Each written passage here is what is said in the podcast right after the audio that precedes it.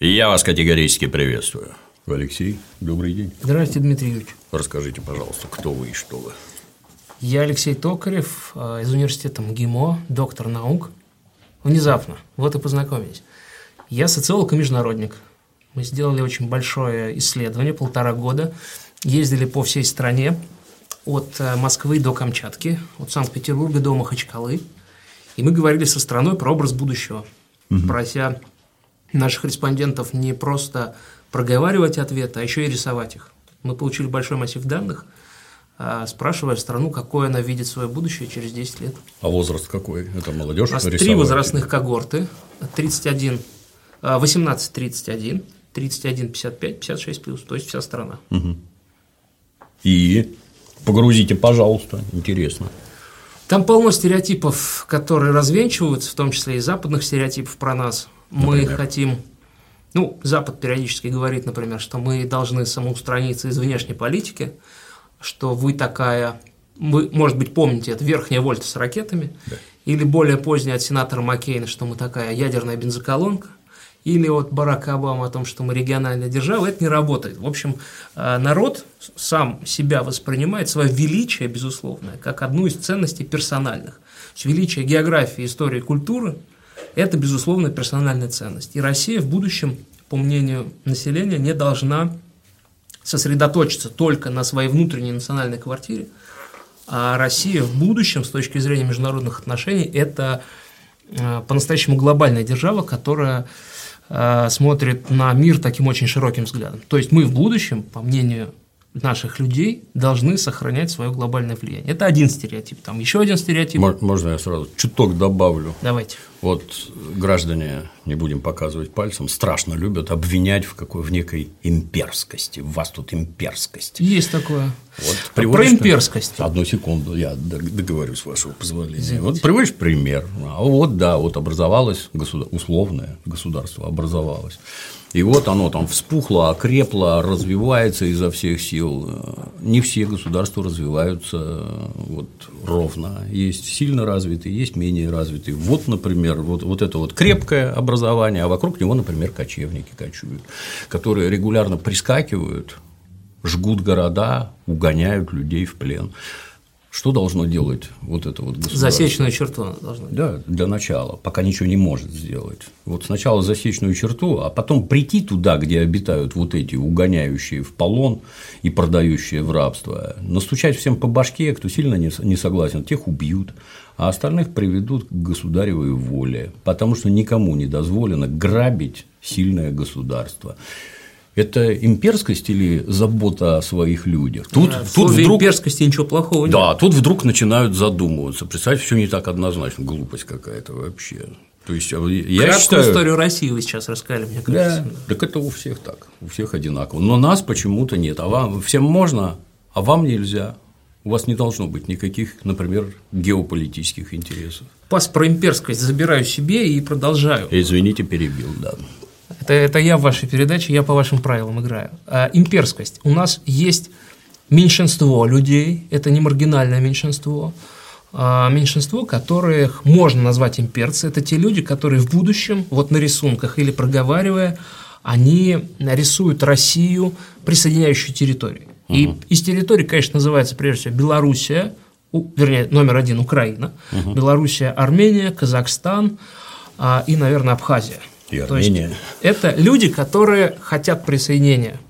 Абсолютное большинство, оно хочет сохранения России великой, оно считает, что у нас не самая маленькая территория в мире, нужно ее обустраивать, и ничего присоединять оно не хочет, но и это большинство, и это меньшинство однозначно видят Россию в будущем совершенно мирной, не агрессивной, при этом а, по-прежнему великой. Это такое величие не в стиле «мы хотим, чтобы нас боялись», мы хотим, чтобы нас уважали, чтобы Россия в будущем была той страной, куда люди стремятся, бизнесмены, айтишники, туристы, которые любят, безусловно, собственные граждане. Вот такой образ будущего, но при этом у этой страны безопасные границы, и ни одно из государств а, снаружи ей не угрожает.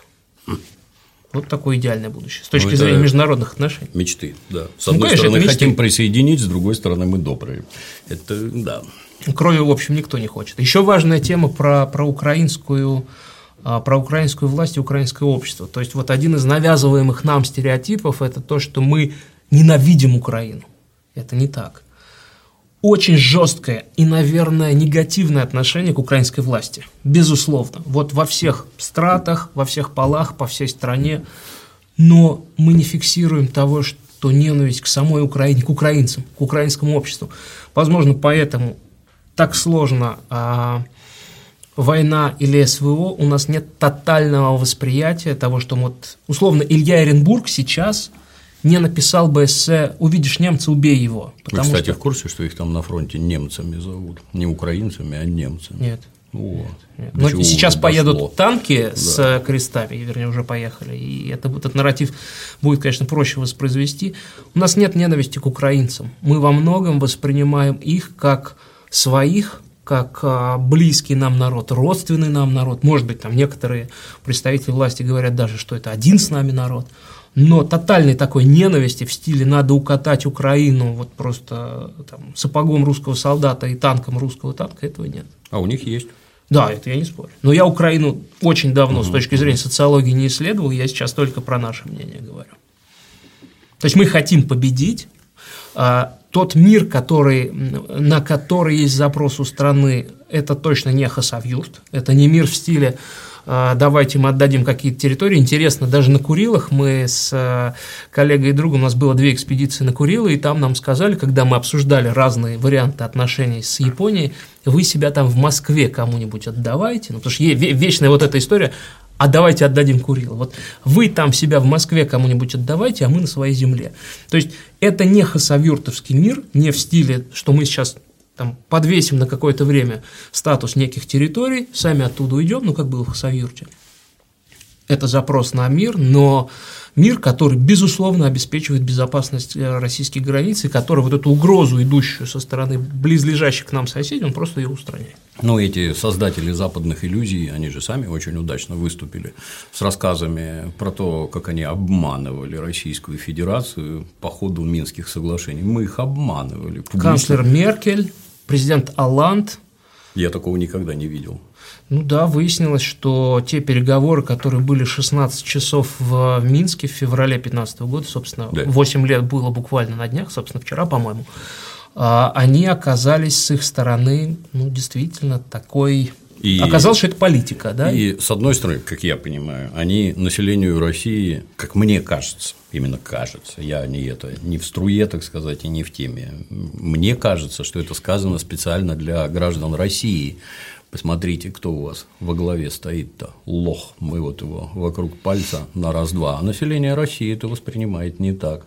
Население России воспринимает вы лжецы, вы обманщики, и с вами вообще ни о чем договариваться нельзя, и никаких хасавюртов с вами быть не может. Это совершенно уходит от э, нашего доклада, но тут я тогда скажу не как социолог, как международник. Я отлично знаю, как шли минские переговоры. Совершенно точно могу сказать, что мы эти 8 лет пытались, мы не играли в минские переговоры, мы туда всерьез, всерьез ездили, и, ну, буквально, когда, то есть наша позиция была простой достаточно, э, Киев и э, Донецк и Луганск должны напрямую договариваться, даже в самом минском документе Россия не была стороной, Россия была одним из гарантов, но не стороной самих договоренностей. Угу. И в этих условиях, э, когда начинали говорить Донецкие и Луганские, то есть представители Украины в какой-то момент либо отворачивались, либо делали вид, что их там нет.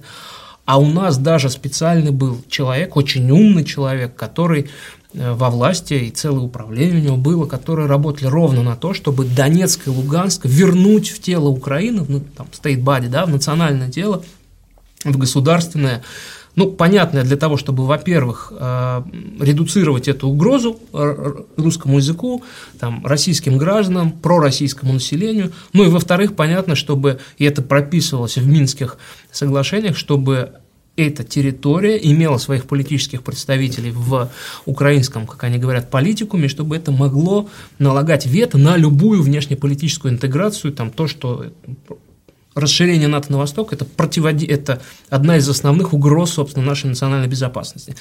Вот 8 лет мы реально работали на суверенитет Украины, по крайней мере, в формальном смысле. Мы не играли в переговоры в Минске.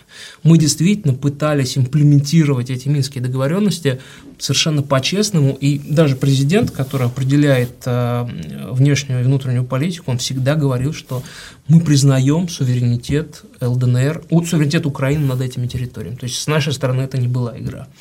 С их стороны выяснилось, ну вот они нас так действительно обвели вокруг пальца. Я не думаю, что обвели. Просто все все видят и все все знают. Ну, наврали в итоге. И как они вооружаются, и что они там строят, и к чему они готовятся, все равно все это все видят. Я просто к вопросу о том, что надо было сразу напасть ну как это теперь говорят, задним умом все крепкие, а вы точно уверены, что все были готовы к ведению войны? А вы точно уверены, что боевые действия, они лучше переговоров за столом? Своих родственников вы уже успели похоронить вот в таких этих сабельных атаках, а давайте сейчас нападем и все это порешаем. Наверное, я подозреваю, военным путем это было Знаете, просто не решить. Война – это вообще всегда говно. Я никогда не забуду историю, когда я впервые приехал в зону боевых действий, а, про мать. Я познакомился а, с матерью человека, который погиб, и она рассказала мне историю про кость.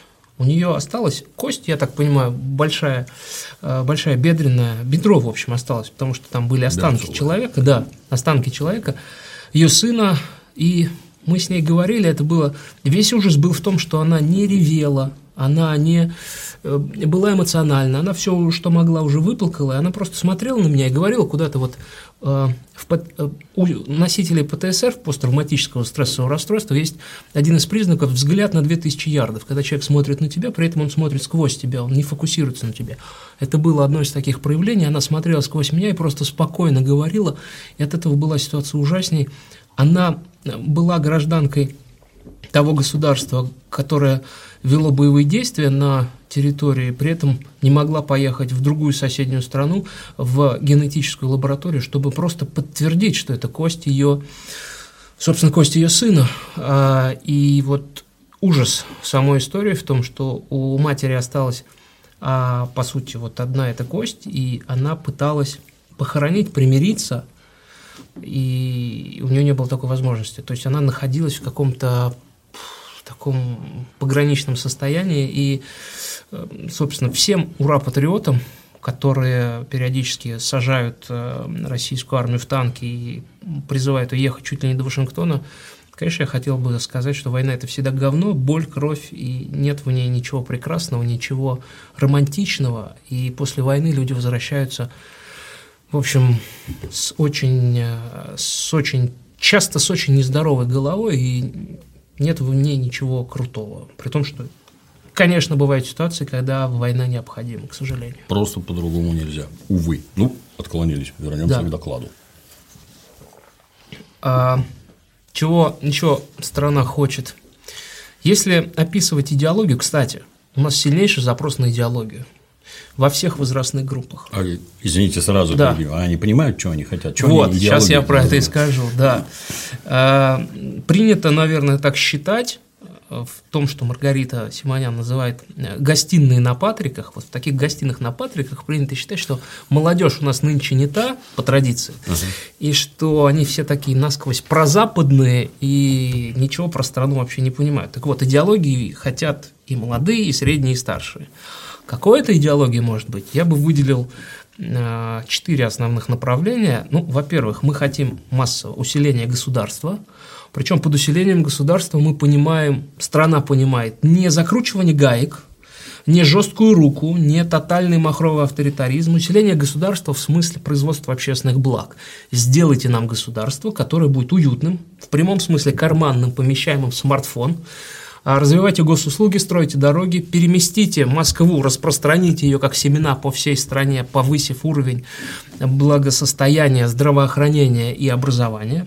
Это первое, усиление государства. Второе, свобода.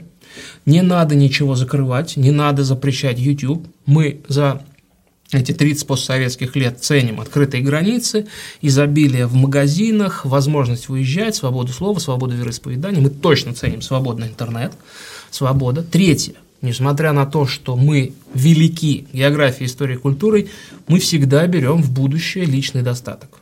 Мы хотим, чтобы у нас было там на рисунках нам то, что респонденты рисуют, загородный дом, квартиру, несколько машин. То есть, и это, наверное, важно сказать тем людям, которые занимаются конструированием повестки, не будет больше работать обмен, некий обмен внешнеполитического величия на внутриполитическую неустроенность, бедность, иными словами. То есть запрос у населения достаточно очевидный. Если мы великая держава, а мы чувствуем себя великой державой, то пусть у нас будет великая экономика, пусть у нас уровень достатка будет такой, какой мы видим в великой державе. Нам нужен уровень достатка. И четвертое, это, наверное, тоже вопреки определенному кластеру российского общества, это традиционные ценности. То есть то, что мы видим на рисунках, это семья. Мама, как союз, да, как союз мужчины и женщины. Это много детей, и это счастливые дети. Это вера, э, вера, религия вера, а, и это уважение к Отечеству.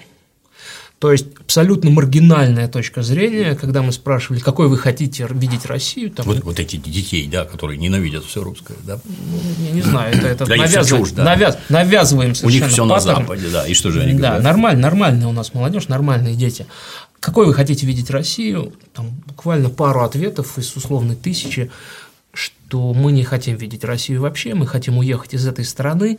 То есть это не отменяет того, что несколько десятков, может быть, там, по самым громким оценкам, сотен тысяч человек уехало из страны, но те, кто здесь остаются, как бы они ни относились к власти, как бы они ни относились к восприятию собственной страны в мире, это люди, которые Отечество любят которые воспринимают его как свою страну, и они готовы в, в этом Отечестве жить. А, было несколько, не могу назвать это маргинальная тенденция, в обществе есть два поколенческих раскола. И один из них – это раскол ценностный. Была только одна фокус-группа из всех молодых, на которой нам не сказали про проблему России подавления меньшинств. То есть на всех молодежных фокус-группах находился хотя бы один респондент, который говорил, что проблема России в подавлении меньшинств. И вот здесь раскол, потому что не было ни одной средней фокус-группы, и тем более ни одной старшей фокус-группы, где сказали бы, что это проблема в стране. Ни одной. При этом, когда я рассказывал на старших и средних фокус-группах вот про такие взгляды молодежи, они говорили, посмотрите на российскую эстраду. Ну, как бы в чем подавление меньшинств? То есть абсолютно четкий раскол. Здесь нужно проводить исследования, чтобы понять, почему. У меня есть гипотеза, что, скорее всего, это такая история, которая навязана Западом, западным образом жизни, что вот меньшинство или активное вовлечение в проблему меньшинств, речь, конечно, о сексуальных меньшинствах, да. прежде всего, что активное вовлечение в жизнь этих меньшинств – это такая базовая часть повестки, и она для молодых очень важна. Не для всех, но угу. это точно не маргинальная тенденция у молодых. Но в среднем и старшем возрасте нет понимания этого. Да. Была когда-то статья при советской власти за мужеложество. 121 по-моему. Не помню. Ну, 40, я это, судим, да. судимых по этой статье я не видел, но была, да, да. давали 40. В Соединенных Штатах за то же самое давали 25 лет. Многие не в курсе. Поймали матросика на Тихоокеанском флоте, раз, и в Алькатрас угу. на 25 Раз лет. и в Алькатрас, да. прекрасный слоган. 25 лет, отлично получалось. Статью отменили в 90-е, ее больше нет. Вот если в городе Санкт-Петербурге у нас есть такая улица Думская, где там очаги угу. разврата различные расположены, ну, то есть острю, кабаки, угу. где собирается молодежь массово. Она упирается в, забыл, Ломоносова, где Ломоносов, неважно, короче, там на ближайшем перекрестке от Невского проспекта, там есть такой клуб Central Station. Вот вы еще раз рекламируете фактически. Я там даже бывал. Ага. чисто для Это какой-то Зашел туда, у вас паспорт есть, говорят. Я говорю, нет, может, в телефоне есть. Я говорю, в телефоне есть. Дмитрий Юрьевич, я глазам своим поверить не могу, так. что это вы к нам пришли. Ну, сугубо гомосексуальный клуб. Народ там собирается, у них там свои представления всякие. Там. Так а вы зачем туда пошли? Смотри, а, прикольно. Понял. Так. Не как в цирк, нет. Там просто интересно. И люди бывают интересные, что многие не в курсе. Угу. И Но вот туда что-то не вламываются никакие бритоголовые, никого а там так не у нас бьют, респонденты не, не говорили о том, что это… Да говорю, Извините. говорю, да. Ну вот оно совершенно свободно существует. Я помню еще, когда в 90-е служил, там были, был клуб 69, где там это подстерегали, кого-нибудь били. Теперь это нафиг никому не надо, это просто неинтересно. Но вот то, что говорят про это угнетение меньшинств, это вот в разрезе, как мне видится, это как американцы. У вас в руководстве вашей конторы очень мало женщин. Угу. Должно быть вот, вот мужиков половина и женщин должна быть половина. Тут у меня гендерное разнообразие. Да, да, да. У меня вопрос сразу: а женщина, она в силу там физиологических особенностей, она может добиться того же, чего добивается мужик? Вот эти вот, это капитализм. Там суровые дяденьки, которые там локтями, зубами, коленями прорвались на самый верх, обладая, наверное, какими-то бизнес-качествами, в то время как, ну вот, моя женщина, например, она стоит за спиной и подает патроны. Я бы сказал, принеся в жертву себя и своей карьеры ради того, чтобы получилось у меня. Но жизнь складывается вот так. А теперь давайте вот среди вот этих волков невероятных и акул Давайте туда запустим рыбок гуппи, потому что должно быть вот акулы рыбы и гуппи рыбы. Давайте, mm-hmm. от вас есть какой-то толк в этой конторе? Вы действительно ее куда-то двинете, увеличатся продажи, производство там и все остальное. Нет, или вы просто тетенек сюда запихаете, или меньшинство какие-то запихаете. Это зачем? Это же, ну, я не знаю, вы сокрушите всю структуру, она перестанет работать. Зачем вы это делаете? Ну, хотите уничтожить свой Рыбки бизнес? гуппи прикольное сравнение. Ну, с акулами. Ну, я понял. Да. Зачем? Зачем вы это делаете? То есть это какая-то ну, ценности такие западного общества. Мы с вами, не, наверное, это вполне понимаем. Естественно, да. То есть это какая-то политическая, навязанная специально фигня, навязанная тамошнему обществу. Оно это транслирует сюда, и здесь тоже образуется молодежь, которая страшно переживает за судьбы условных гомосексуалов в России. Во-первых, тебя при устройстве на работу никто не спрашивает, кто ты такой и чем ты там занимаешься. Мы в этом смысле свободнее, чем нынешний Запад, конечно. Есть ли, да, есть ли какое-то там отрицание, безусловно, есть. Ну, например, кто-то не возьмет на работу узбека, или узбек не возьмет русского, Такое бывает, бывает, конечно. Не возьмет этого самого гомосексуала, бывает, и тетеньку не возьмет. Причем каждый будет э, это совершенно толковые вещи говорит. Вот тетенька, да хорошо, сколько тебе лет? 20, замужем? Нет.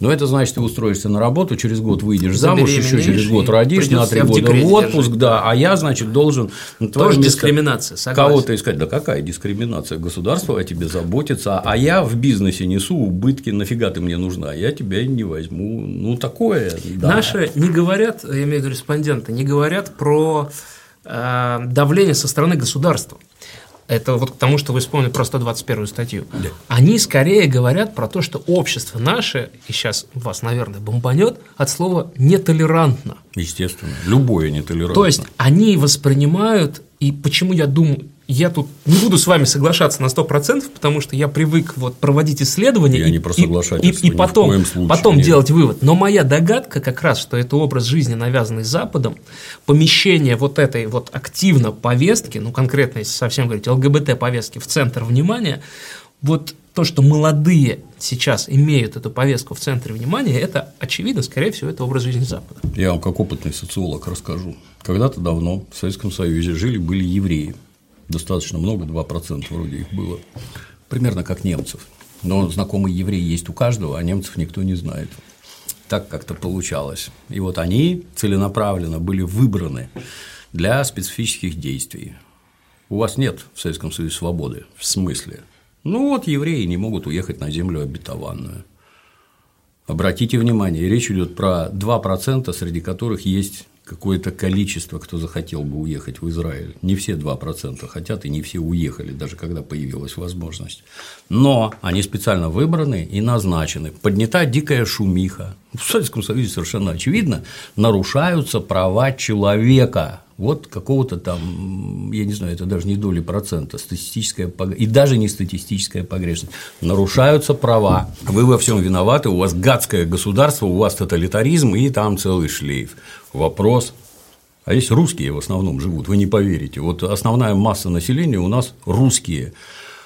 Вопросы перемещения русских куда бы то ни было, за кордон, вас вообще не интересует никаким богом. Вот русских это не касается, свобода выезда из страны, касается только евреев, маленькой и крайне активной группки.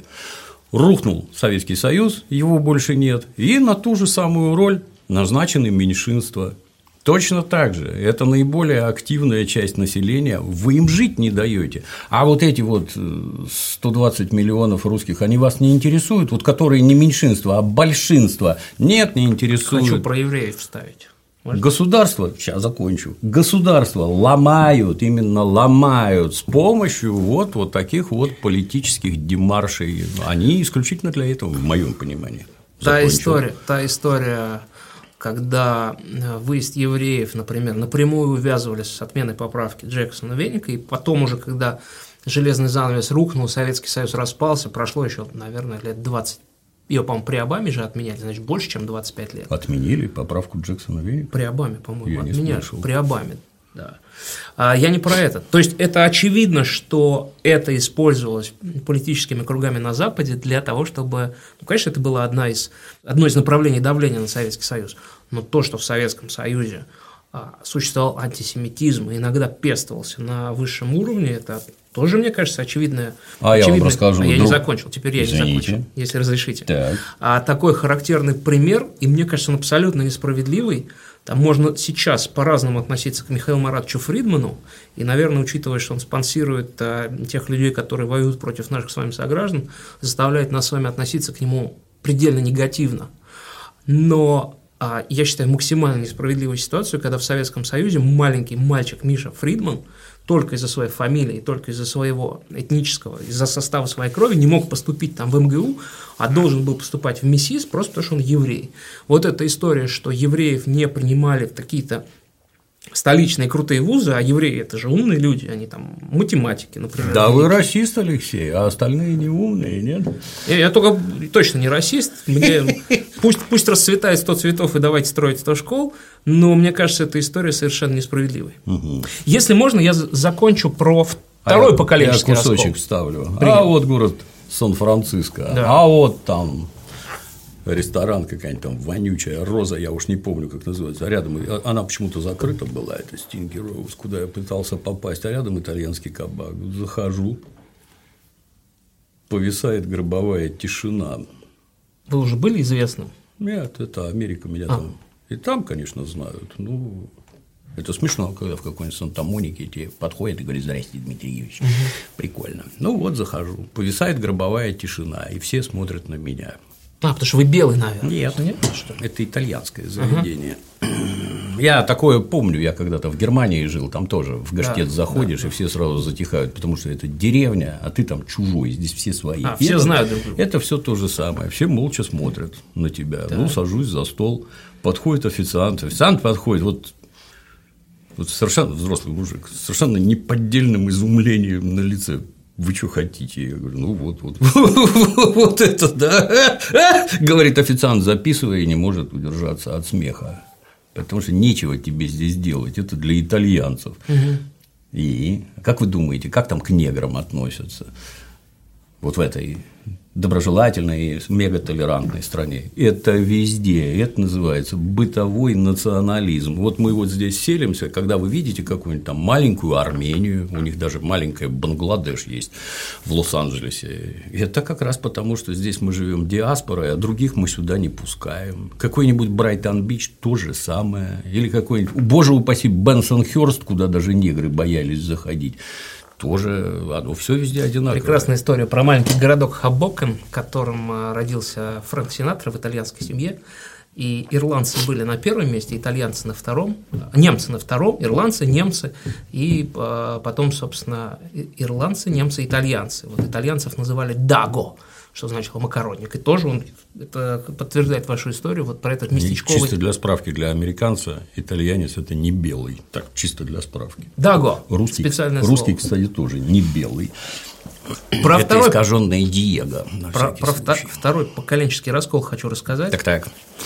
А, он касается гаджетов и образа, образа жизни. А, значит, первый про меньшинство, а второе, то есть второй черновик у Ивана Тургенева лежал бы вот, для романа «Отцы и дети» про гаджеты. Угу. А, как воспринимают средние и старшие поколения то, что сейчас происходит? У нас были 90-е, мы помним, это время, когда убивали людей, не подписку в Spotify, там не Netflix и Amazon, а именно людей. Поэтому ничего страшного в целом не происходит. Сейчас. да, да. С точки зрения. Есть чем сравнить. Да, именно. То есть у средних это фрустрация, наверное, чуть больше. У старших вообще, э, вы помните известную проговорку нас, а мы крепчаем. Угу. То есть есть некий задор даже. А вот дальше раскол. Если э, у старших, ну, условно, сейчас отключатся ваши вот эти два гаджета, то вы наверняка достанете свой Nokia 3310, который где-нибудь в музее пылится, или там пейджер, и начнете совершенно спокойно в формате GSM общаться. То есть с вами крушение иллюзий и мира не произойдет. У молодых сейчас сильнейшая трансформация среды, в прямом смысле жизни, в которой они выросли. Моя гипотеза, возможно, сейчас с ними происходит их 90-е.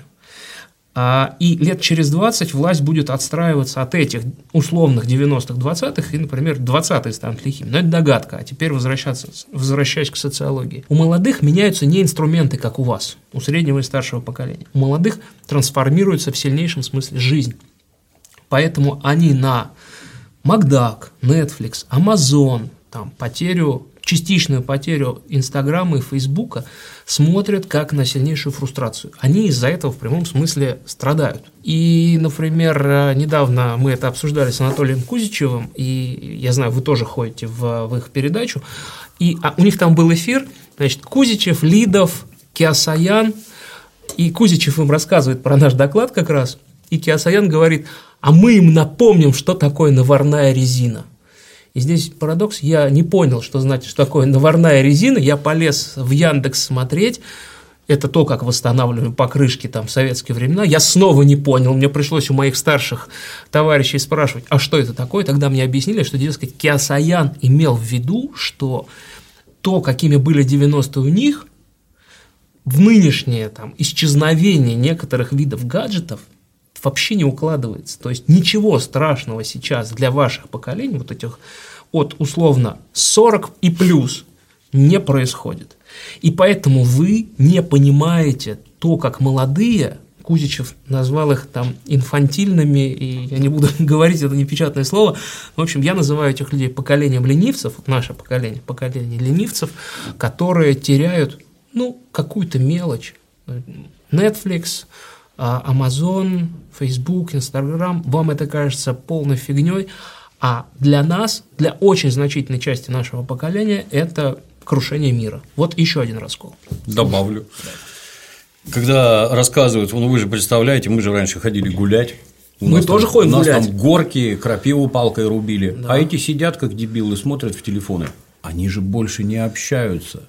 И невозможно объяснить, что они там сидят, ты не поверишь, они общаются, способ другой просто. Они общаются. И если какого-то куска общения лишить, да, это трагедия. А вы четко понимаете, что не все выросли в окопах и землянках, несмотря на там собственное трудное Одесс. Не все. А вы представляете, что человек, который вырос в сытости и в безопасности, он очень сильно отличается от нас, от озверевших. Я набивший оскомину пример. Вот я езжу домой по КАДу, угу. там можно ездить 130 километров в час примерно. 110 ограничений, 20 добавь, ну 127 можешь ехать спокойно, это под штрафы не подпадает. На КАДе же сотка, по-моему, нет? 110, 110. Нет. А в Москву 130. 130, 150. Это да. я знаю, М11. Вот такая трасса. Да. Мне очень нравится.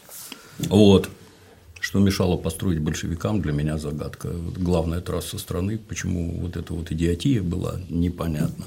Ну вот, едешь в левом ряду. Левый ряд, он многие правила не читают, это ряд для обгона. Ездить да, в нем нельзя, да. там обгонять. При надо. свободных рядах нужно да, ехать в правых. Да, да, да, и перестраиваться. Но всегда найдется дебил, который будет ехать в левом ряду 100 км в час.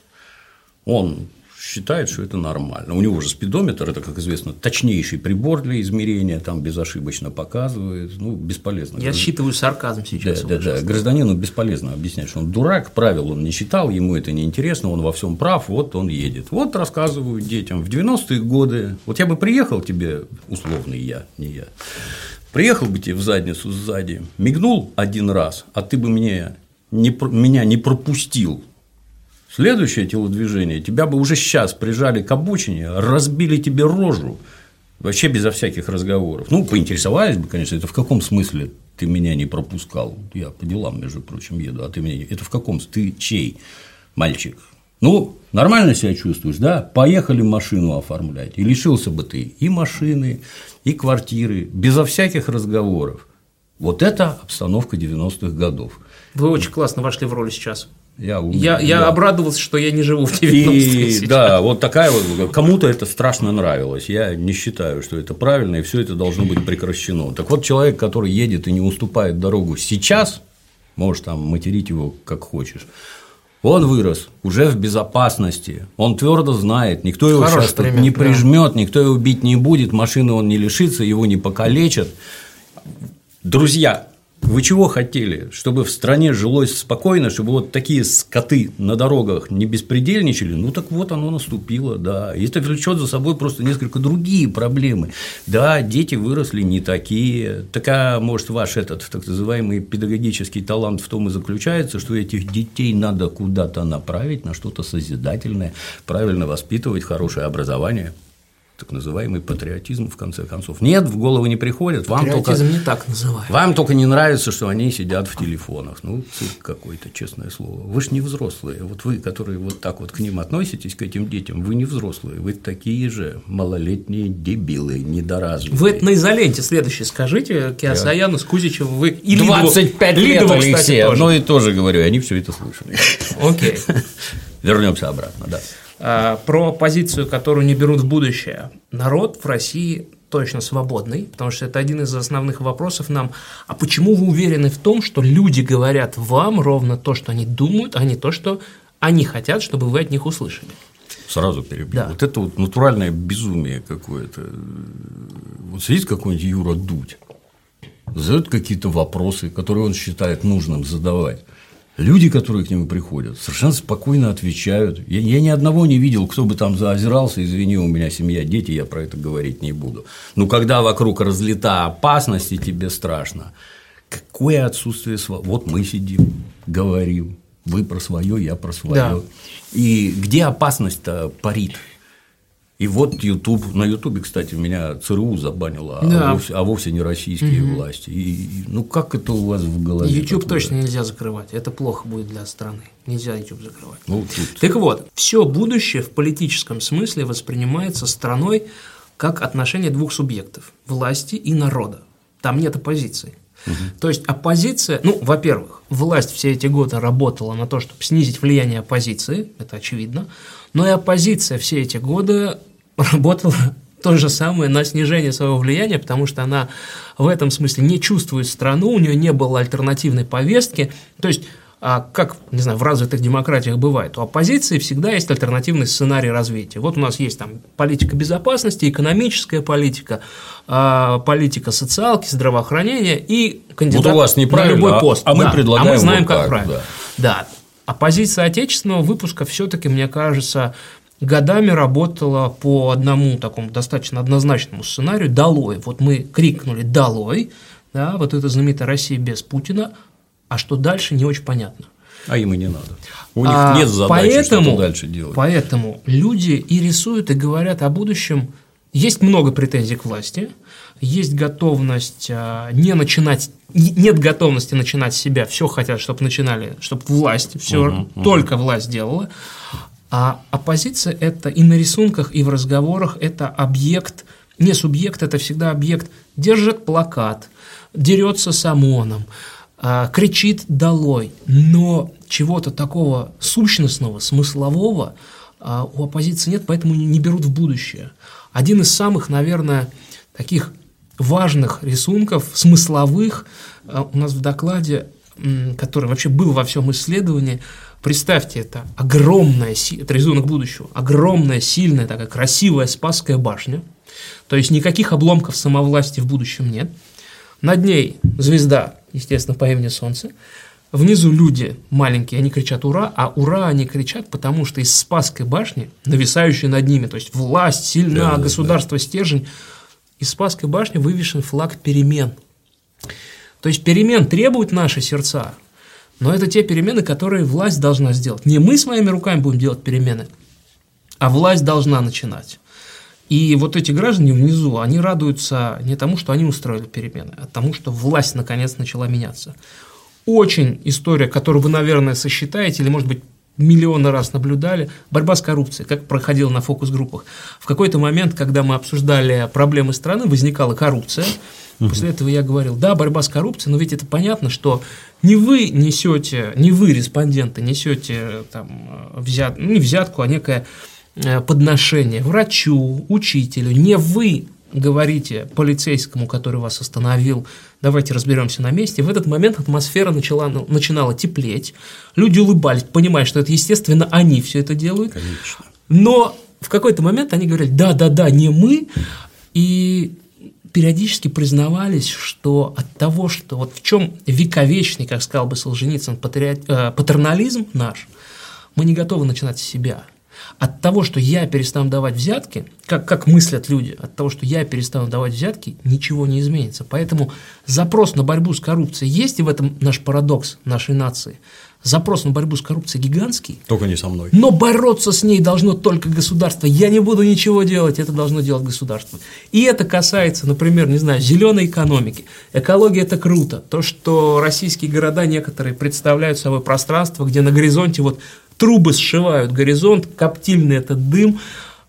Но давайте вы будете сортировать мусор. Ха, сортировать мусор зачем? Если я буду сортировать мусор, мой сосед не начнет. Это касается экологии, коррупции, Тут модернизации, модернизации, всего я чего мусор угодно. сортирую, а кто-то за это получает деньги. Сам сортируй на своих мусорных заводах. Вы, вот не, не похожи, я... вы не похожи на страну сейчас, Дмитрий Юрьевич. Это, Вообще. Ну, это само Потому собой. что вы начали с себя, а страна с себя начинать не готова. Поэтому, И нигде наверное, не готова один из основных наших тезисов – государство – это стержень страны. Согласен. К государству все наши претензии, требы. Они нутром чуют. Сказать просто не могут. Про мусор – отличный пример. Город Канны, кинофестиваль. Заезжаю, я там когда-то деньги наживал заезжаю, снимаю так называемый апартамент, хозяин француз, там через пень колода по-английски объясняет, ведет меня в подвал и показывает, где стоят баки для раздельного сбора мусора и три раза повторяет бумагу сюда, стекло сюда, полиэтилен сюда. Ни в коем случае не перепутайте и тем более не сделайте специально. Бросишь не туда, штраф такой, что вы тут рассудок просто потерять. Ни в ко... Еще раз говорю, вот это сюда, это сюда. Что такое? Ну, вот так оно устроено на цивилизованном Западе, где как-то у дураков принято, там есть общественный договор, в соответствии с которым граждане прекрасно себя ведут. Сейчас сзади стоит полицейский с дубиной и бьет по башке любого, кто что-то делает не так. При этом, а что касательно каких-нибудь этих штрафов, ну, я не знаю, вот у меня, не соврать, 44 года стажа езды за рулем за 44 года у меня никто никогда не вымогал денег. Меня всегда карали за нарушения, которые я совершал. Есть ли менты, которые там засады Конечно. левые устраивают? Конечно, есть. Они не делают погоды. Нарушения вы совершаете сами. Вот я живу там на углу Лиговского и Разъезжей. Там поворот направо на Разъезжую с Лиговки, и висит знак только прямо. В бок отходит еще одна улица. Ну, вы не поверите, каждый третий примерно туда, через сплошную, мимо знака. Как вы думаете, если вот там менты стоят, место, вымогают, наверное, да? суки, не дают тебе дышать, ты ж нарушаешь. Ну, ты ж дебил, елы-палы, ты нарушаешь. А виноваты все вокруг. А дальше что происходит? А ты сразу ему даешь 500 рублей. Ну, что возиться, тут все понятно, вымогатель держи, коррупция, я поехал. Ну, как, да, это, как да. это у вас так интересно в головах получается? Вот какое-то очень странное. Очень сильный патернализм. А что касается коррупции как таковой, мое любимое, вот теперь деньги электрические считаются все, вот твоя зарплата, вот она тебе на карту пришла, а вот твой дом за 3 миллиона долларов, ты где их взял? Покажи документы. Ты где их взял? Ну, если ты госслужащий, например, и там надо за коррупцией следить. Ты где их взял? Мама дала. Какая у мамы пенсия? 12 тысяч рублей. 8 лет на нарах маме. Ну, она же у тебя умная, да, раз тебе 3 миллиона дала. И, Почему миллиона, миллиарда? Я по-моему, квартиру полковника Захарченко и мамы, которые это там не были его деньги. миллиарды. Это не его Хорошо. деньги. Там на них написано, чьи они. Почему-то не говорят, чьи. Полковник Захарченко их хранил, что его тоже никак не красит, но деньги не его. По-моему, вся коррупция должна испариться вот просто по щелчку пальцев. Нет? Хорошие мечты у нас с вами Да, получаются. оно двигается именно туда. Продолжим. Спросите что-нибудь я. Про государство не могу опять-таки не воткнуть. У нас же все постуку, поскольку страна огромная, и управление из-за этого в первую очередь устроено в ней специфическим образом, то оно напрямую на сознание граждан воздействует, а почему вы не делаете? Ну почему? И действительно, а почему вы не делаете? Это же государство должно проложить железную дорогу и построить вокзал, а мы с вами на перроне будем продавать пирожки. Отличное предложение. Вспомнил, что рассказать. Главный запрос. А вот давайте в угадайку. Вот гадайте, какой главный запрос у населения к будущему? На справедливость. Ну, это очень общо. Конкретный. Давайте так. Не угадаю. На что нужно сделать похожей всю страну? Неужели на США? Ну, я, я не могу это сказать в вашем эфире. Я понимаю, что он быстро закончится. На Москву. А респондент из Новосибирска, мне кажется, подарил блестящий слоган компании 2030, ну или 2036 «Москва везде». А Москва, и это достаточно очевидно и банально, я скажу, Москва – это другая планета. И вот когда рейс в провинцию из этой другой планеты заканчивается, а люди регулярно бывают, то есть в этом смысле страна достаточно связанная, но она связывается там не только поездами и самолетами, но и интернетом прежде всего – когда рейс с другой планеты, этой Москва под названием, заканчивается, люди приезжают в свою глубинку, смотрят вокруг, и они хотят, чтобы Москва у них была. Москва воспринимается двояко. Первый образ Москвы супер позитивный. Сделайте нам Москву везде. Мы хотим, чтобы Москва распространилась вот так, как споры она в регионы была десантирована.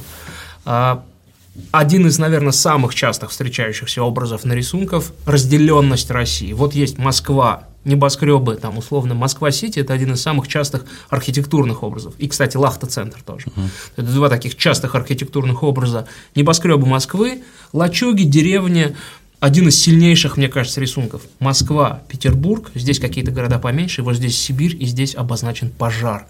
Это прям прямой крик респондента, у вас страна горит, вот на остальной части. Взгляд с Камчатки. Вот здесь солнце, Россия, Москва, Санкт-Петербург, Крым. Здесь Камчатка, и она рисуется отрезанной от остальной России. То есть здесь солнце, радуга, здесь постоянный дождь. И таких рисунков огромная масса, и они разные по своей форме, но по сути они рисуют одно и то же. Сделайте нам московский уровень по всей стране. Негативное отношение к Москве – это второй образ. Наверное, это меньшинство, но точно не маргинальное. Это Москва как пылесос. Москва сожрала все наши деньги, московский бизнес скупил наш бизнес, москвичи здесь пришли, вы там у себя в Москве с жиру беситесь, а нам тут жить не на что. Вот это второй образ восприятия Москвы. То есть Москва везде – это такое совершенно очевидно бьющее во всю страну в нарративы массового сознания очевидный образ. Но, есть одно но. Что бы хорошего не делала власть в провинции, вот, например, село Мильково, в регионах, они не любят в регионах, провинции. В регионах. Село Мильково – это 300 километров от Петропавловска-Камчатского на север, угу. по хорошей дороге. Когда мы ехали в Мильково, я думаю, там никогда не ступала нога социолога, это гордость моей команды относительно того, что мы сделали там фокус-группу. Мало того, что на Камчатке, так еще в 300 километрах на север от Петропавловска. Хорошая дорога, проехали э, сеть федеральных супермаркетов – проехали новенький физкультурно-оздоровительный комплекс, а, везде 4G в самом селе, интернет. А, на фо... И в магазине совершенно свободно можно было тогда оплатить карточкой, теперь, не знаю, Сбербанк Pay, Samsung Pay, тем, что осталось. Uh-huh. На фокус-группу приходит 12 человек, они все прилично одеты. У части из этих людей iPhone последней модели. Ну, то есть это зажиточное село, неплохое. И все равно эти люди ругают власть. И что бы власть хорошо не делала, то есть у власти есть два, я две метафоры э, употребляю. Когда власть хорошо работает, это власть как футбольный тренер. В футболе есть отличная поговорка «выигрывает команда, проигрывает тренер». То есть, когда власть что-то хорошо сделала, например, построила дорогу, провела газ, люди не воспринимают это как заслугу власти. Они говорят, это наша заслуга, мы добились. То есть, что бы власть не делала хорошо, власти спасибо не скажут. Вторая история про власть – это негативное восприятие. Это восприятие, я привожу метафору, как вредного соседа. Вот у меня точно был такой вредный сосед, который старший по подъезду. Он за постсоветское время стал явно богаче, у него есть там какая-то своя машина, его откровенно не любят, но его не ненавидят, его не хотят убить, ему не хотят проткнуть э, шины, измазать ручку известной субстанции, разбить окна, и он, может быть, даже там сбил скамейку для стариков или следит за полисадником, который перед домом. Вот это негативное восприятие власти. То есть к ней привыкли, ее не любят, но не любовь к ней совсем не означает желание ее снести, ее не презирают. В этом смысле условный Лао Цзы Э, худшая власть, та, которую народ презирает, он вот так сделал бы, а у нас лапки, потому что не любовь к ней не идентична протесту по сносу. Это та власть, с которой свыклись. Поэтому власти, наверное, не стоит ждать того, что вдруг за ее работу ее начнут любить. Может быть, ее будут э, ну, как-то отмечать, то что, то, что власть сделала, это в целом неплохо. Это практически как милиционер – Вроде ты занят полезным делом, ловишь негодяев. Никакой любви не жди. Ты ж мусор, с тобой все ясно. Это какие-то настолько глубинные вещи. При этом вот от меня ускользает все время. Я там бывал. Да. В Мильково? Нет, в Петропавловске-Камчатском. Угу. Ну, нормально люди живут. Именно нормально. Хотеть чтобы везде было так, как в Москве, а так не может быть. Регионы очень разные. Абсолютно, да. Вот только что прилетели из Пятигорска, юг, пошли на рынок. Мама дорогая, что-то, ну, южный рынок, там, такие яблоки, гранатовый сок. Пятигорск хорошо. Давят да. банками просто, все настолько, в какой салат из помидоров, огурцов, отвал башки такое вкусное. Ну, вот там вот так. Зимней одежды надо мало, например, не нужны жуткие Тепло, сапоги, не нужны шубы, не нужны э, колеса с шипами, там вообще ничего не нужно, дикая экономия, конечно, ты можешь это потратить на другие вещи. А в Воркуте не так. А как это, чтобы везде Москва была? Нет, так не бывает. Мы же про мечты говорили, не а, про рациональное. Понимаю, да. А какие возможности мечту воплотить-то? Может, там какие-то зверские производства? Ну, вот тут нефть бурят, там, в Тюмени, например, где богато живут, а тут нет нефти. А ну, как да. это можно уравнять? Не совсем понятно. А мечта у всех одинаковая. То есть мы же пишем, что, а, во-первых, мы говорили не про реальное. Это вообще эмоции, они же очень часто реальны, они точно нерациональны это то, как люди видят свое будущее. Вот по поводу Камчатки у нас… Важно, что они этим в жизни руководствуются именно эмоциями. Очень грустная цитата была, причем одна женщина ее сформулировала, и что-то похожее мы слышали на остальных фокус-группах, потому что мы на Камчатке и Петропавловск, и Мильково, и Елизово – это город, аэропорт рядом с Петропавловском. То есть, очень хорошая репрезентативность была именно с Камчатки.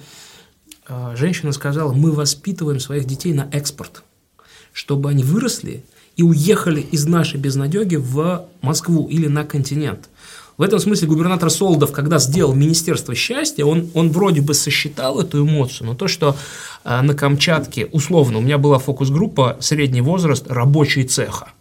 Вот э, это не то, что мы говорили только с такими рафинированными людьми в галстуках.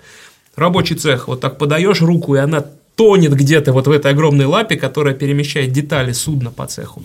И у них тоже ощущение, что мы сюда приехали, мы зарабатываем здесь, ну, прям не неплохие, а хорошие бабки, но мы не видим здесь свое будущее.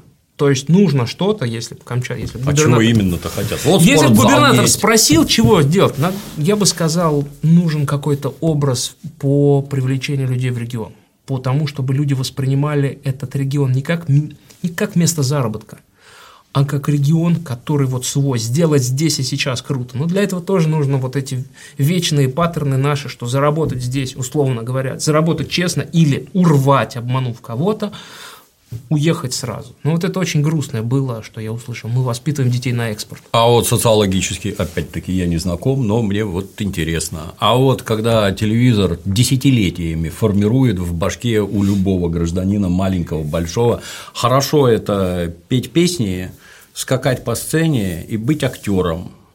Вот это вот ведет к жизненному успеху. А все остальные, вот эти все, которые перемещают детали судна, mm-hmm. это лузера. Нормальные люди вот, вот за это деньги получают, скачут по сцене, им за это отличные бабки платят. У них самая дорогая водка, самые красивые девки, самые дорогие наркотики. Вот к этому надо стремиться. А работягой быть это зачем вообще? Наркотики точно говно. Водка и девки, ладно, наркотики говно. И девки говно. Ну, я еще не в том возрасте. Дело не в этом. В том, что в башке формируют вот какие-то совершенно странные установки. При том, что, например, люди, которые вот сейчас умеют что-то делать руками, там зарплаты, мама не горюй, это мега уважаемый человек, прекрасно себя чувствует, в общем-то. А прицел в башке у этой самой молодежи сбит. Кем ты хочешь быть? Блогером. Ну, Прикольно это слышать от блогера. Согласен. Я 10 лет строил свои эти блоги, так называемые. Есть ли там деньги? Конечно, есть. И такие же и не снились окружающим. Но ты ж это, как, я не знаю, там, игла через бильярдный стол, как у китайцев, занимающихся, как шерсти на корове, достигших, как рогов вовсе не факт, что ты, углубившись в это блогерство, чего-то там вообще заработаешь. А вместо того, чтобы нормальная профессия востребованная, хорошая работа, заработки, семья и понятный горизонт событий, и понятно, что с тобой дальше будет.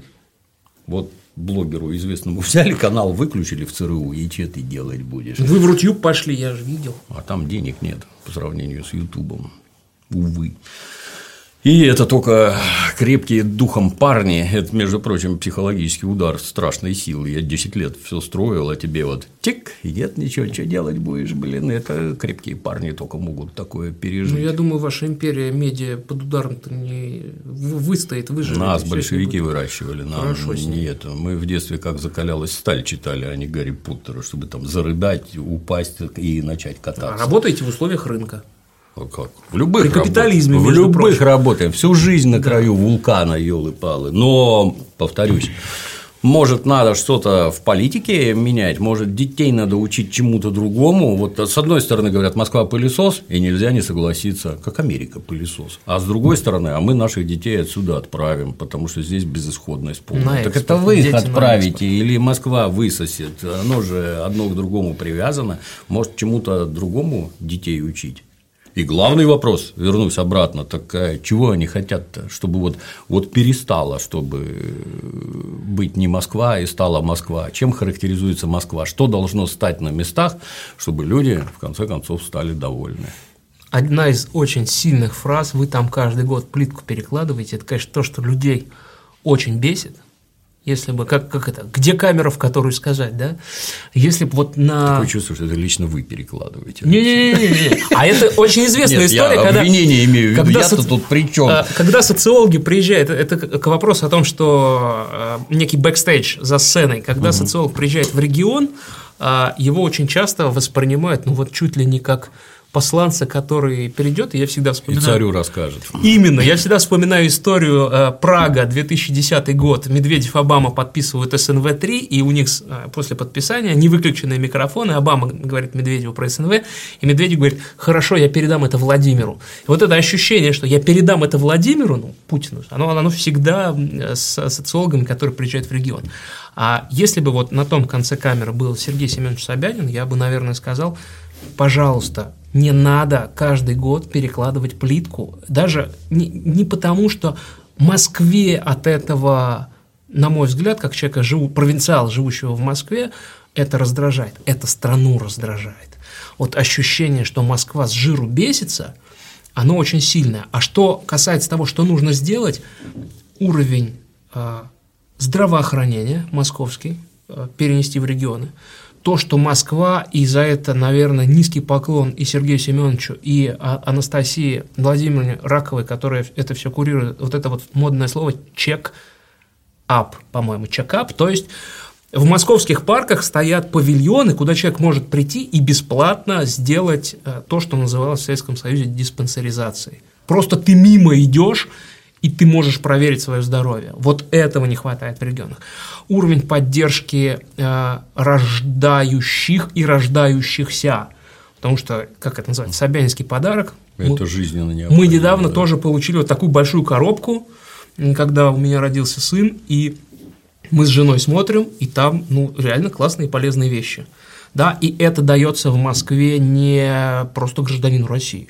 Меня товарищ заболел. Любому гражданину. Заболел ковидлой во время этой пандемии. Там от Москвы какой-то такой комплект таблеток выдали, что он как Потому что, да, да, да, мы тоже обалдел просто. Да. Вот это подгон. Не вот знаю, вот да. сыну, например, положен а, просто массаж. Вот он маленький, эти угу. вот а, 10 килограммов счастья, я могу его принести, ему буду делать массаж. А, то есть уровень отношения к бизнесу, к гражданам, просто к людям, которые гуляют по парку. Москва, я не помню, по-моему, в 22 году вышел этот рейтинг, что Москва лучший город планеты. Ну, come on, он действительно лучший город планеты. Я могу сравнить с Европой, с Соединенными Штатами, с, с Азией, с Китаем. Москва действительно это показатель того, как при гиперконцентрации ресурсов, там, объективной, ей можно управлять так, чтобы ну, реально быть впереди планеты всей. Того, что русские и российские, те, которые вокруг нашей базовой, как это, государствообразующей нации концентрируются, вот россияне, люди, граждане России, могут сделать реально крутое общественное пространство, крутое соотношение власти и бизнеса. Вот это нужно распространить в регионы. Оно же распространяется. Наверное, не так быстро, медленно, как хотелось медленно. бы. Когда, вот, вот, например, тоже, когда кричат, что эти поехало москвичей, все скупили там туда-сюда, вопрос, а вы смотрите, что произошло после того, как они скупили? Вас построили личный состав, объяснили, как надо работать, наладили контроль. Это вот Советский Союз и общественные туалеты, где куда ни зайди, на два пальца мочи на полу, туда высыпано ведро хлорки, и ты там это на, на ощупь что-нибудь найдешь, и это не убирают никогда вообще. И это вот советский общественный сортир. Всегда и везде. Ташкент, Москва, Владивосток, неважно. Вот заходишь в Макдональдс, там, ну не сказать, что волшебные ароматы, но там туалетом не пахнет, во-первых а на двери висит бумажка, где уборщица через час, каждый час расписывается, чтобы прошлась, там обмахнула и всякое такое. Почему? Потому что контроль, потому что есть карабас-барабас, который стоит с плеткой и за тобой смотрит. Это надо делать вот так. И вот Плохо ли что, то, что в Макдональдсе есть вот чистый сортир? Слушайте, вы Макдак хвалите, я не ожидал. Там галера натуральная, там все настолько сурово с устройством труда, что не заработаешься. Но это же образец, как быстро делать, чтобы не было очередей, чтобы все были сыты и все разбежались. Вся вот эта вот глупость, ой, проклятые буржуи над людьми издеваются. А как вы себе представляете устройство производства? Любое производство, я много где работал, это жесточайший тоталитаризм. Ну и вот когда-то мне папа говорил, что город хорошо знает не тот, кто тебе достопримечательности покажет. Город хорошо знает тот, где знает, где расположены общественные сортиры, потому что при советской власти да. тебя никуда не пустят просто-напросто, не пустят вообще. И в штаны дуй, твое личное дело, если не знаешь, куда бежать. А вот теперь кругом Макдональдсы. Зашел, погадил, ушел, даже если ты ничего не ел. Свои проблемы, нужды, ты, а там чисто, а там красиво. Благодаря чему? Благодаря тому, что пришел Макдональдс. Вот пришли к вам москвичи, вложили деньги, научили работать личный состав, вот пошло-поехало. Я помню, когда-то в начале 2000-х заходил в рестораны, а подходящий официант говорил, здрасте, меня зовут Василий, я учусь на третьем курсе, послезавтра у меня там экзамен, у меня есть собака, я начинал озираться. Ну, потому что либо ты умалишенный, либо происходит что-то непонятное мне, и сейчас будет еще что-то ужасное. Потом объяснили, что он таким образом с тобой как с клиентом налаживает контакт, и для тебя это не просто функция, да, а это Вася, с которым ты вот тут прекрасно провел вечер. Дурак ли Вася и дурак ли тот, кто тебя обучает такому? Ну, это как рассказы про американцев, они все улыбаются, но улыбки у всех, суки, лицемерные, они тебе на самом деле не улыбаются. Ну, вы меня извините, конечно, мне лучше, чтобы мне лицемерно улыбались, они со злобной мордой хамили, что ты тут делаешь, что ты пришел, блин. Вот, вот это мне не надо. А приехавшие москвичи почему-то вот это вот устраивают вот так. Ну, наверное, не так быстро, как хотелось бы.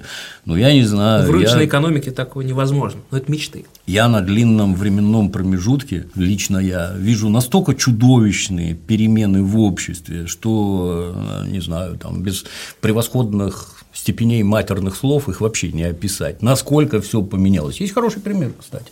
Вот живущие за кордоном товарищи и подруги, кто там давно, 20 лет как эмигрировали, уехали там в Италию, Австрию, Германию и всякое такое. Вот они редко приезжают, там, ну, раз в 5 в 7 лет. Каждый раз там, мама дорогая, вот это, ой, вот то, ай, а самое главное. В смысле, что... круто или наоборот? Конечно, круто. и это построили, и это сделали, и тут стало лучше, и здесь. И самый, так сказать, финал, а мы не можем ходить в эти рестораны, для нас это дорого. Еще вчера все это было тут дешевле грязи, а оказывается, это вот уже европейский уровень, вот как-то так получается. А у нас тут, между прочим, не Москва ни разу. Есть хороший пример. Я когда-то кино в кинотеатрах показывал. Вот какой-нибудь кинотеатр Пушкинский, нет, Октябрь, например, полторы тысячи мест. Почем билеты продавать? Ну, давай по тысяче. В середине, где дорогие билеты, давай по тысяче. А с боков, это значит центр зала, где хорошо видно и слышно, а с боков давай по 600. Давай. Вот Москва. В Москве сразу выкупят все билеты по тысяче, Дальше начнется скандал. Ну, что вы, сделайте еще один сеанс. Я не хочу, как лох, там сбоку за 600 рублей сидеть. Как анекдот про нового русского купил за углом, но дороже галстук. Нет. Такая же вот история. город Санкт-Петербург, сразу в половину, сразу середина 500 рублей, потому что здесь денег гораздо меньше, по бокам 300. Сначала выкупят по 300, потом поднимется скандал. Вообще балдели, что ли, по 500 рублей билеты. Это где это вообще видно? Мы такое покупать не будем. Ну, вот, вот так оно устроено, да. Но, тем не менее, все расползается со страшной силой. Кинотеатров понастроили, горы, магазинов, я не знаю сколько. Вот то, что вы говорите, что они там в Петропавловске, Камчатске прилично одеты. Милькова. Да. Это еще 300 километров на север. Так, э, во-первых, через интернет видно, как все одеваются, это важно.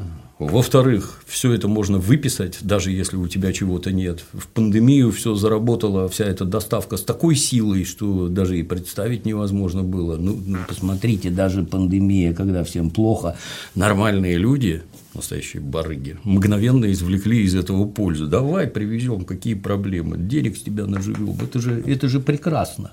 Ты купил шмотку, я заработал деньги, все прекрасно себя чувствуют. В, вашей, в мою деревню, я за городом живу, туда никогда не ездила доставка, в пандемию поехала и до сих пор ездит, потому что это деньги, которые все научились там зарабатывать и хорошо. Не может Москва образоваться везде. Но лучше, на мой взгляд, хотя бы в материальном плане становится все время. Вопрос, а вот вы социологические исследования, а, которые хотят, чтобы это до царя дошло, оно доходит, это дает какой-то результат. А наш доклад, наша основная целевая аудитория, как я ее вижу, это политический класс России. Угу. Мы писали его, наверное, не совсем простым языком. Да, я и не вижу смысла в том, чтобы его прочитали в стране. Очень простую мысль, которую мы хотим донести до лиц, принимающих решения, которая вполне возможно им известна, и здесь я наивный молодой социолог, который просто немножко понимает, как устроена власть и жизнь в стране, но всю нашу византийщину вот этого огромного левиафана я, я не, очень, не очень до конца понимаю точно, как он работает. У власти уникальное положение по двум причинам. Даже не у власти, у государства. Первое – сам статус. И второе – его де-факто положение. В будущем нет оппозиции. В будущем никто не претендует, по мнению населения, на, а, на то, чтобы забрать эту власть. То есть в России, несмотря на все негативное восприятие власти, мы с вами говорили, ее не любят, но при этом не презирают несмотря на то, что власть совершает ошибки и плохо работает, и всегда на всех рисунках и во всех разговорах у власти и кусок на столе больше, и сама она больше, она подавляет, и рисунки всегда чиновников – это что-то отвратительное, мерзкое.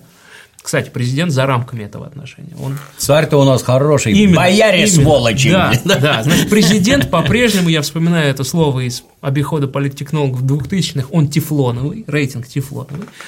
А, потому что ничего не прилипает, и президент, конечно, остается главным балансиром системой, главным легитиматором всей власти. Ну, тут надо сразу уточнить, что это совершенно конкретный президент. Да, президент Путин, да. да. И восприятие власти, оно избавлено от оценок президента Путина. То есть, когда власть оценивает, это наша Дума, наше правительство, там, наши региональные депутаты, наш губернатор, эти негативные оценки не распространяются на президента Путина.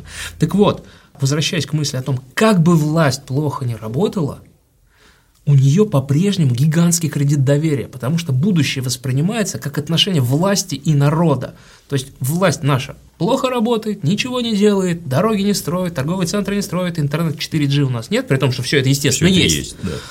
Но мы в будущем от власти требуем борьбу с коррупцией, сохранение свободы, усиление государства, увеличение вот этой булки, количества машин, традиционные ценности, счастливые дети, старики, которые думают не о том, как собрать на смерть, а о том, как, не знаю, путешествовать. Вот это вторая составляющая этого потрясающего, уникального положения государства. В этом смысле государство – это стержень России. Другого государства у нас нет и не будет. И именно от государства люди требуют изменений. Возможно, люди, которые сейчас занимают э, условно посты в Совете Безопасности, постоянные члены, все это прекрасно понимают – но моя задача еще раз объяснить и им, и аппарату, э, и тем людям, которые, я знаю, уже ознакомились с нашим докладом, что на вас вот эта двойная ответственность. Не только статуса, но и де-факто положения. То есть Россия, ее массовое сознание видит будущее, которое ответственно, за которое ответственно прежде всего вы. Не общество, не бизнес, не гражданин, не блогер, не социолог – а именно государство. Вот поэтому это государство должно работать на будущее страны. Ну, тут у меня в основном всю жизнь вопросы к согражданам, а вы-то что? Не пробовал хорошо Начинать работать. с себя, нет, да. это не вариант для нас. Нет да, не пробовал хорошо работать, потому что уже доходит до полной идиотии, когда через интернет ты общаешься, выдвигая тезис, что придя на работу, там надо работать. Сразу 100 вопросов. Какие еще секреты повышения производительности вы знаете? Они не шутят. Знаете? Я, я несколько теряюсь даже. О, о открытие, елы-палы. По бизнесу раньше 11 утра не звони, никого нет. Позже 4 не звони, уже никого нет. Ах, что вы делаете-то, ё-моё? Я, конечно, понимаю, что вот, ну, как с кино. Если в Советском Союзе там один американский фильм в год шел, то сейчас их там сотня, и интернет там просто десятки тысяч. И все это надо там перевести, оформить, показать туда-сюда, и деньги текут рекой. Наш, наше кино, оно к отечеству никакого отношения не имеет. У нас показывают американское кино и с этого зарабатывают деньги. Но при этом они считают, это мы такие умные, вот мы так организовали, и столько денег с аватара получилось. Да вы-то тут при чем? Понятно, что кинотеатр построишь, там, знаете обсуждение, что вот у нас мало у нас экранов, очень мало, две с половиной тысячи. Конечно, мы не можем сравниться с Америкой. Там 15 тысяч. А когда говоришь, а ты в курсе, что в Советском Союзе было 50 тысяч? Не, не слышал про такое? Нет, вы все это профукали, сломали, изуродовали, и теперь столько денег, сколько там собрать не можете. Ну, какая, какая тут связь? Но тем не менее отошел в сторону. Тем не менее, а что к себе-то не присмотреться? Ну, можно же работать, наверное. Можно же вокруг себя делать лучше. Это как у православных. Спасись сам, вокруг тебя спасутся тысячи. Все же теперь верующие. Вам это в церквях не объясняют? Нет, что работать надо. Нет, что в первую очередь требовательность к себе, то, что вам не нравится, что кто-то деньги ворует, это, повторюсь, это элементарно забарывается, элементарно. Требуйте разобраться, откуда у чиновника такой дом. Я вас уверяю, многие заинтересуются. В Уголовно-процессуальном кодексе прямо так и написано, что по заявлениям граждан уголовные дела возбуждать можно. Если сидеть и ничего не делать, ну, наверное, ничего происходить не будет. Требовать от государства, когда там чиновницу какую-то государство вас не просило рожать, ах, ты тварь, как ты могла такое сказать? Да, это, увы, правда. Нельзя такое говорить. Но башка-то твоя должна соображать. Деньги-то ты сам зарабатываешь. Не Ник... хотят начинать с себя. Никто тебе их никогда не даст. Вот до ролика сидели, беседовали. Коммунизм. Надо работать. Представляете, надо работать. Я вот не бухал на работу приходил вовремя и уходил вовремя, выполнял план, я туда ходил зарабатывать деньги.